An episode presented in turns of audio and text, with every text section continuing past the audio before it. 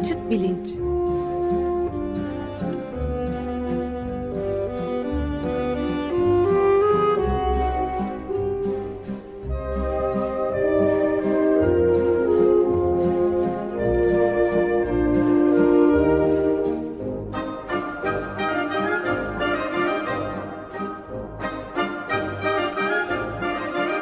Güven Güzeldere ile bilim ve felsefe sohbetleri. Günaydın Güven Bey, merhabalar. Günaydın Ömer Bey. Günaydın Güven Bey, hoş geldiniz. Günaydın Can, hoş bulduk. Evet, bugün evrim konusunun bir devamını artık sonlara da doğru geliyoruz galiba. Evet, e, evrim serisi işte yaklaşık 10 program falan oldu galiba. E, biyolojik e, temellerinden bahsettik. Felsefi tarihi arka planından biraz bahsettik. Derken e, insanı insan yapan genetik özellikler nedir konusuna baktık. Türk genomu meselesini konuştuk. E, meyve sineklerinden e, bahsettik. E, bunların hepsi e, bildiğimiz Darwin'in e, formüle etmiş olduğu doğal seleksiyonla ilerleyen evrim e, me dair tartışmalardı. Fakat iki hafta önce e, evrimin insan eliyle yönlendirilmesi konusunu ele aldık ve e, Çin Halk Cumhuriyeti'nde yapılmış türünün ilk çalışmasından bahsettik. E, insan ceninleri üstünde genetik modifikasyon yaparak e, insanı genetik olarak değiştirmek teknolojik olarak mümkün. Bu çalışmaları da işte yapmış ve yayınlamış vaziyetteler e, ilk kez. E, dünyanın bir sürü başka ülkesinde yasaklar var fakat bu yasaklar bir şekilde delinebilir ya da e, yasalar değişebilir. Dolayısıyla insan tarihinde şimdiye kadar hiç rastlanmamış, gözlemlenmemiş e, evrimci, kendi elimizle yönlendirdiğimiz evrimci değişikliklere hazır olmalıyız. Öyle gözüküyor. Önümüzdeki 100 sene, geçtiğimiz 100 seneye göre çok farklı bir 100 sene olacak bu teknolojiler yüzünden e, insan türünün e, diğer türlerin de tabii e, insan eliyle evrimsel olarak yönlendirilmesi iki şekilde olabilir. Bir, e, şimdi e, doğal seleksiyonla evrim nasıl oluyordu? Hatırlayalım. E, canlılar e, özelliklerini nesilden nesile e, üreyerek aktarıyorlar. E, bu kendi özellikleri arasında e, genetik olarak aktarılan niteliklerde e, mutasyon yoluyla değişiklikler olabiliyor. Böyle değişiklikler olursa bir sonraki kuşakta bu değişiklikler kendini gösteriyor. E, bu değişiklikler eğer o tür için avantajlı şeylere yol açmışsa e, o değişikliklerin e, olmuş olduğu canlılar e, daha uyumlu canlılar olduklarından kendi ekolojilerinde e, aynı değişiklikleri nesilden nesile aktarmaya devam ediyorlar. Ama burada insan eliyle ya da bir tasarım neticesi yönlendirilen e, bir yoldan bahsetmiyorduk bugüne kadar. Bundan sonra artık böyle bir ikinci e, yol evrimsel yol da ortaya çıkmış vaziyette. Çünkü biz eğer gerçekten insan ceninleri üstünde e, genetik modifikasyon yapmayı beceriyorsak e, işte yeni doğacak bebeklerin e, diyelim daha iyi hafızaya sahip ya da daha uzun yaşayacak bebekler olmasını sağlayabiliriz. E, herkes bunu yaparsa her ne kadar mutasyonla bir değişim söz konusu değilse de nesilden nesile aktarılacak genetik değişiklikler kalıcı hale gelebilir.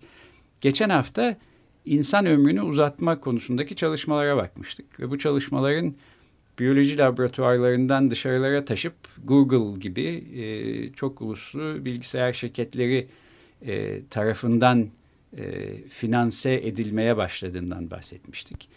E, insan e, ömrüyle e, ve insan türünü insan türü haline getiren e, özelliklerin değiştirilmesi e, konusu giderek çok uluslu şirketlerin tekelinde kalmış bir e, konu haline gelebilir.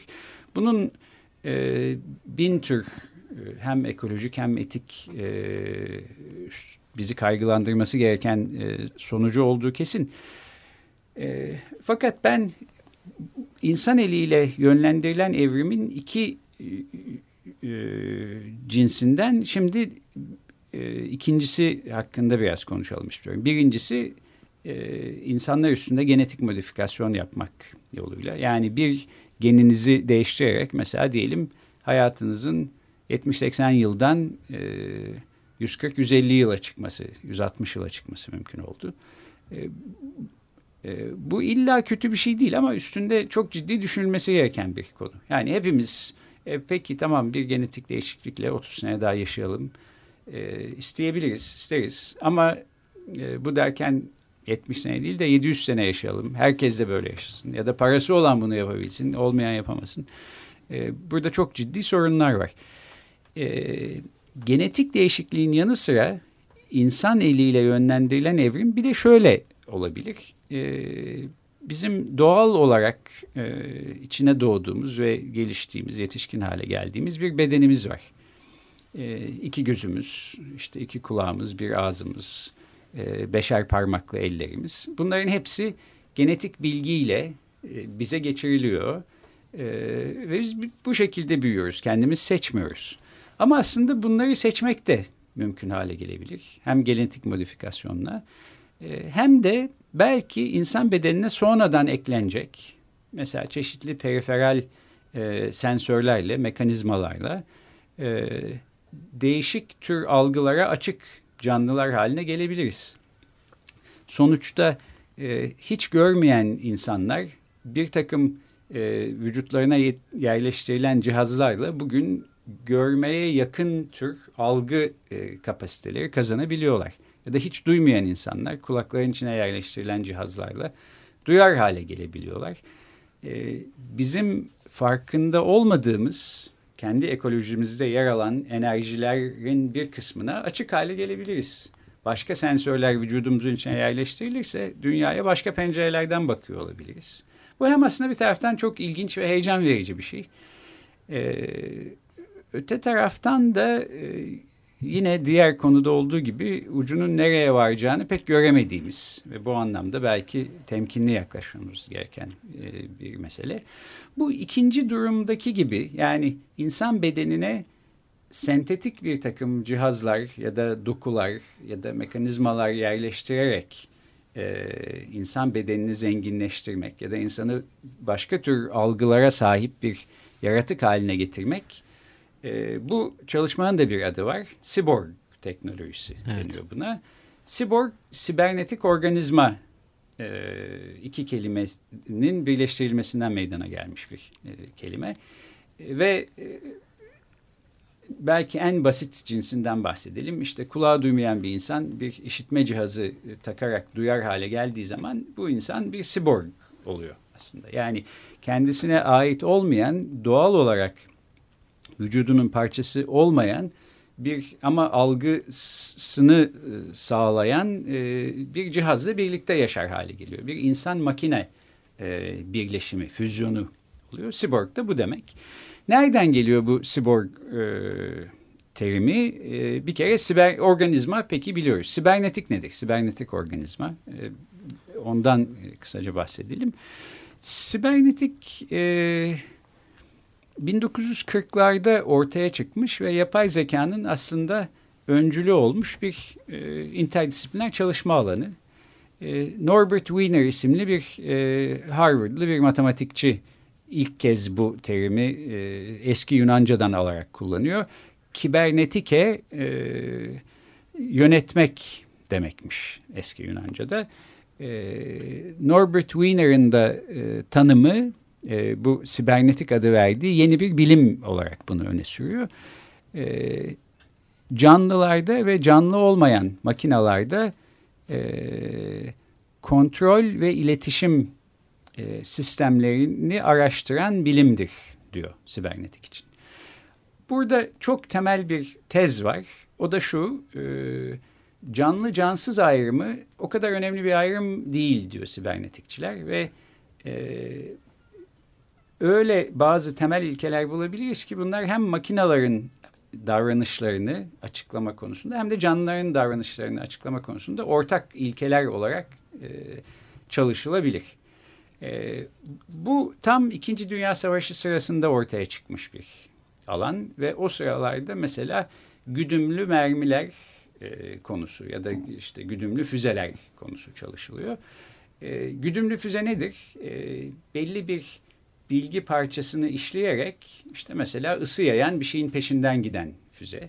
Dolayısıyla o füzenin peşinden gittiği işte uçak diyelim manevra yaparak e, yönünü değiştirirse bu bilgi işleme kapasitesi sayesinde füze de e, yolunu değiştirebiliyor. Isıya duyarlı takip edebiliyor. Evet yani esnek bir davranış ortaya koyabiliyor. Burada bir davranış kontrolü ve bir iletişim e, ilkesi söz konusu.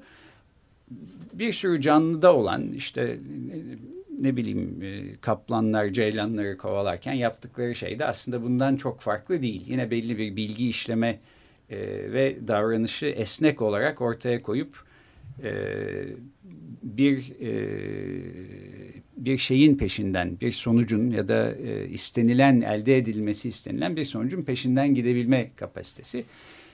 Sibernetik bunun çalışılması ve bunu çalışırken de e, canlılar ve canlı olmayanlar gibi bir ayrımın aslında çok da e, e, çok öneme haiz bir şey olmadığı, bütün evrendeki her şeyi e, kapsayan e, ortak mekanizmaların, ilkelerin bulunulabileceğine e, dair olan inanç. E, 1940'larda e, matematikçiler, mühendisler, mantıkçılar, evrimci biyologlar, e, nörobilimciler, antropologlar, psikologlar, elektrik mühendisleri, makine mühendislerinden oluşan insanlar beş sene süren bir e, Macy konferansları diye bir konferanslar yapıyorlar ve bu konunun olabilirliğini tartışıyorlar.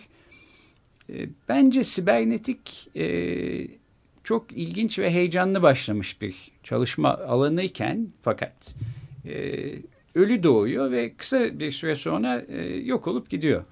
Yok olup gitmesinin nedeni de e, aslında entelektüel bir neden değil. Yani entelektüel olarak bakıldı ve buradan bir şey çıkmayacağına karar verildi. Sona erdi filan değil. Tam yine o yıllarda 1950'lerin 60'lara e, doğru ilerlediği, sibernetiğin kendini yerleştirmeye çalıştığı yıllarda yapay zeka da bir proje olarak ortaya çıkıyor. Ve yapay zekacılar e, görüyorlar ki aslında e, rekabet içinde oldukları sibernetik alanı e, yapay zekanın elde etmeye çalıştığı fonlarla aynı kaynaklardan besleniyor. Bu da büyük ölçüde işte mesela Amerika Birleşik Devletleri'nde savunma bakanlığı, ordu. E, çünkü sibernetikçilerin de bir kısmı işte bu güdümlü füzeler falan o konularda çalışıyorlar. Ve benim kendi görüşümce e, siyasi nedenlerle, entelektüel nedenlerle değil, işte parayla alakalı, fonlarla filan alakalı nedenlerle e, yapay zekanın içinde önemli bir grup sibernetiği e, bir çıkmaz yol olarak e, sunuyor. E, kimi haklı eleştirileri var, bence kimi haksız eleştirileri de var. Ve bir şekilde e, yapay zeka e, böyle geleceği olan bir proje halinde e, bir promosyona sokuluyor. Sibernetikte geleceği olmayan bir çık, çıkmaz sokak e, halinde e, lanse ediliyor. Sibernetikçiler bu algıyı değiştiremiyorlar. Paraların hepsi yapay zekaya gitmeye başlıyor. Sibernetik e, kuruyup kalıyor. Hatta bu sibernetiğin öncülerinden bir tanesi ağır bir depresyona girerek intihar ediyor. E, bundan sonra yapay zekacıların bu sibernetiğin ölümüne sebep olanlarından da iki tanesi. Bir tanesi MIT'nin efsane yapay zeka hocalarından Marvin Minsky. E, bu konuyla alakalı bir kitap yazdıktan sonra kitabı da adama adıyorlar filan. Böyle or orada çok acayip hikayeler var doğrusu. Bu noktada bir şey sorabilir miyim acaba? Tabii. Sizce değdi mi? Yani yapay zekadan, e, sibernetikten daha ziyade yapay zekaya bu fonların aktarılması, çabaların buraya aktarılması değmiş olabilir mi? Şimdi bence değmedi aslında. Yani sibernetikte yapay zekanın faydalanabileceği bence çok ilginç fikirler vardı. Özellikle canlılarla canlı olmayanların davranışlarını ortak şekilde açıklayabilecek ilkeler araştırması meselesi mesela. E, yapay zeka sibernetiği bir kenara atınca sibernetiğin getirdiği yenilikçi ilginç fikirlerin hepsini de bir kenara atmış oldu. E, sibernetik ta ne zaman sonra yani 10 yıllar sonra yapay zeka kendi klasik paradigmasında başarılı olamayınca ancak yapay zekanın içinden e, ortaya çıkıp e, isyan bayrağını çeken bir takım insanlar evet. sayesinde yeniden gündeme geldi. Bugün sibernetik biraz daha e, gündemde bir konu. Yeniden hatırlanıyor. Aa bak aslında bu konuyu da zamanında 1940'ta Warren McCullough yazmıştı filan deniyor. Siborg konusu da bu sibernetiğin aslında yeniden canlandırılması bir anlamda.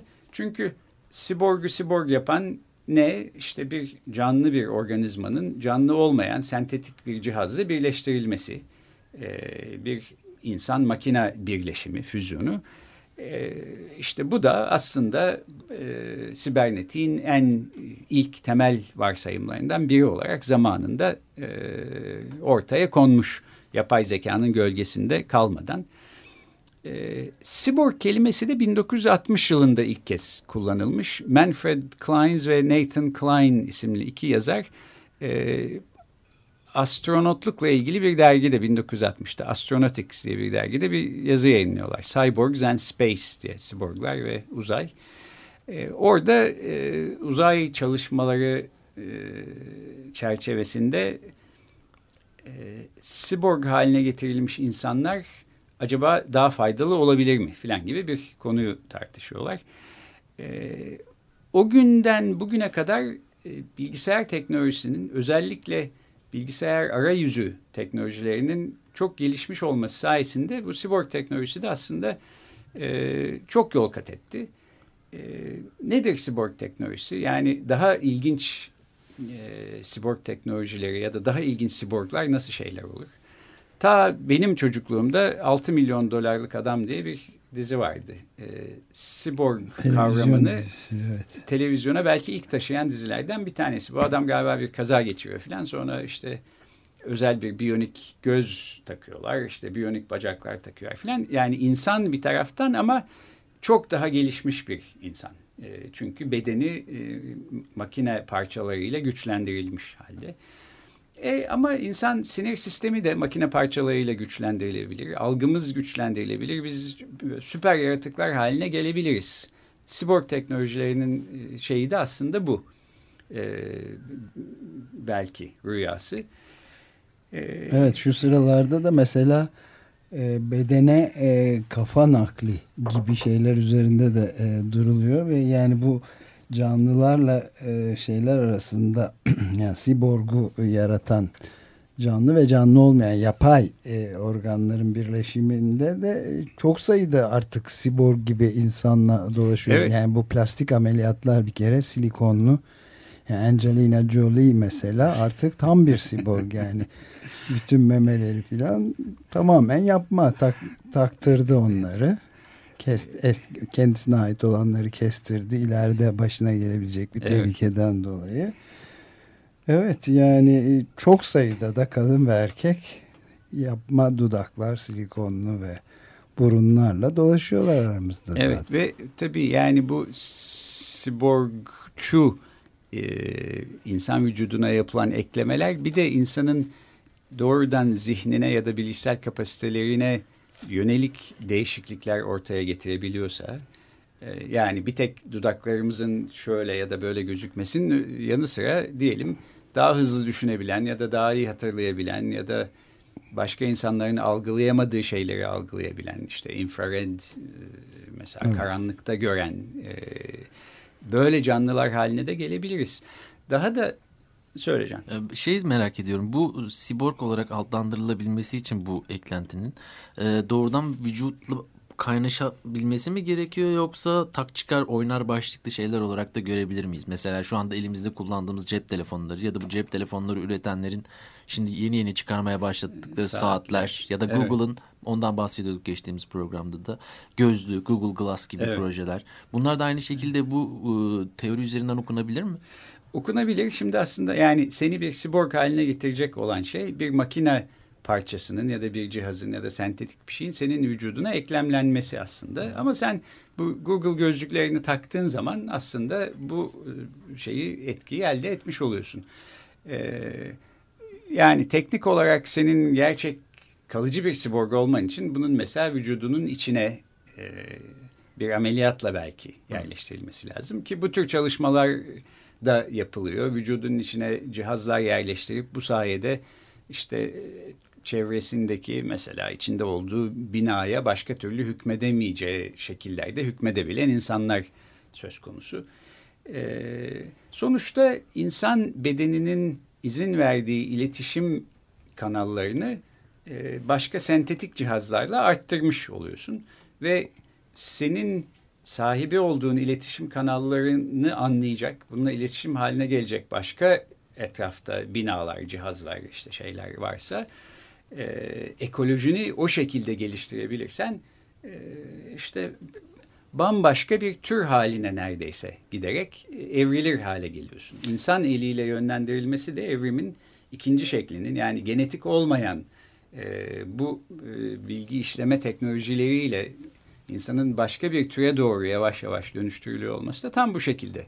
Evet. Ben de şeyi de e, burada ufak bir e, bitirmeden sürede azaldı ama sormak istediğim bir şey daha var. Yani bütün bunlar hepsi insanın bedensel ya da e, daha çok mekanik diyebileceğim fonksiyonlarını artırmaya yönelik şeyler. Hepsi hemen hemen. Evet.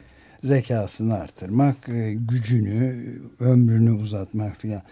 Fakat e, mesela mutluluğu artırıcı bir formül üzerinde niye düşünmüyor? Yani benim gördüğüm son araştırmalar hemen hemen tamamı son 40-45 yıldır yani neredeyse yarım yüzyıldan beri ekonomik seviyeleri çok yükselmesine rağmen toplumlarda mutluluk evet. Şey, şeyinin hiç yükselmediği hatta düşmeye bile başladığını gösteren yani çok sayıda zengin ve mutlu olmayan toplumlardan oluştuğu belki buna bir çare yani kalbi değiştirerek mutluluğun merkezi kalpse ya.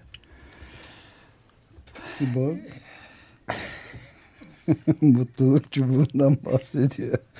Ama o, onun adı öyle. Evet. Hele yani o konuyu hiç bile getirmiyor dedim ama. Ee, şimdi mesela beynin içine yerleştirilen bir cihaz sayesinde antidepresan almak evet. yerine işte depresyondan çıkmak mümkün olabilecek diye iddia eden ve bu konuda çalışan insanlar var. Ama bu sizin dediğiniz de bir şey değil Ömer Bey. Bu yani belki mutsuzluğa bir çare bulmaya çalışan bir teknoloji ama gerçek anlamda mutlu olmak e, böyle herhalde beynin içine yerleştirilen bir şeyden ziyade bizle, etrafımızdaki insanlarla, ekolojimizle, doğayla evet. falan alakalı evet. bir şey. O da e, tam tersi oluyor galiba bu siborg. bu, bu evet laboratuvarların içinde elde edilebilecek bir şey gibi gözükmüyor.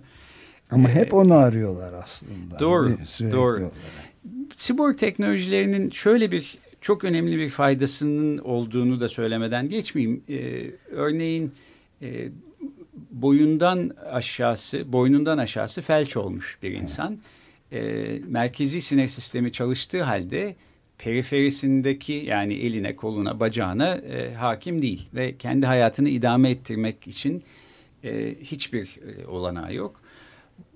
Bu insanı bir arayüz ile bir başka bedene bağlamak mümkün. Aslında bu konuda çok e, çalışmalar yapılıyor. Yani bir robot düşünün ve bu robotu robota kontrol eden e, şey aslında bu insanın beyninde ürettiği elektrik aktivite. Siz bir şekilde insan beyninin elektriksel aktivitesiyle robotun e, komünikasyon sistemlerini birbirini anlar hale getirirseniz e, bu insana bir beden yaratmış oluyorsunuz aslında. ikinci bir beden ve bu kişi bu e, boynundan aşağısı felçli olan kişi yalnızca düşünerek o robotun Gidip kendisine evet. bir bardak su getirmesini ya da kendisini kucaklayıp tuvalete götürmesini sağlayabiliyor. Buna e, yakın sonuçların alındığı çalışmalar hali hazırda sürmekte.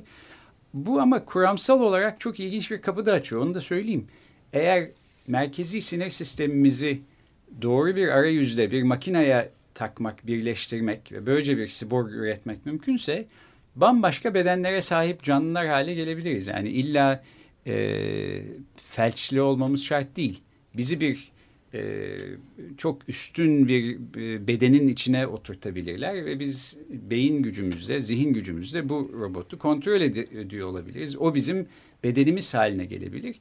Dolayısıyla insanın bedenselleşmesi de aslında kendi keyfimize kalmış ve insan eliyle yönlendirilebilir bir e, konu haline evriliyor giderek. İnsanın başka bir türe evrilmesinin bir e, yönteminin de bu olması, bu siborg teknolojileri olmasının e, nedenlerinden bir tanesi bu.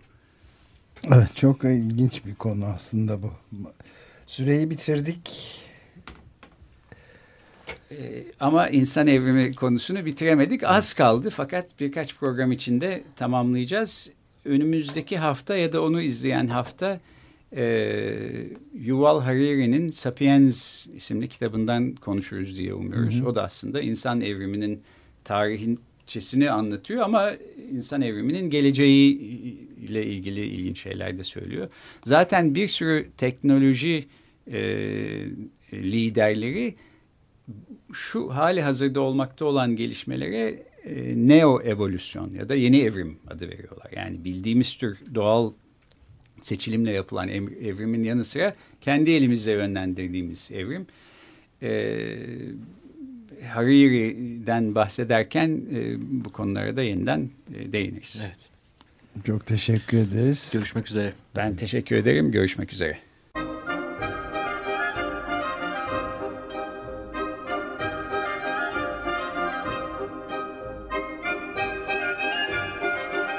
Açık Bilinç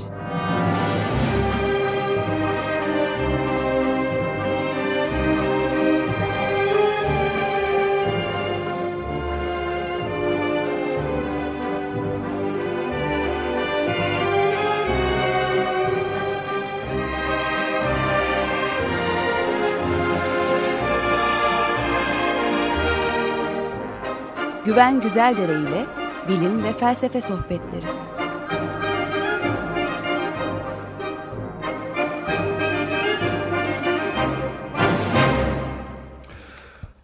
Açık Radyo program destekçisi olun.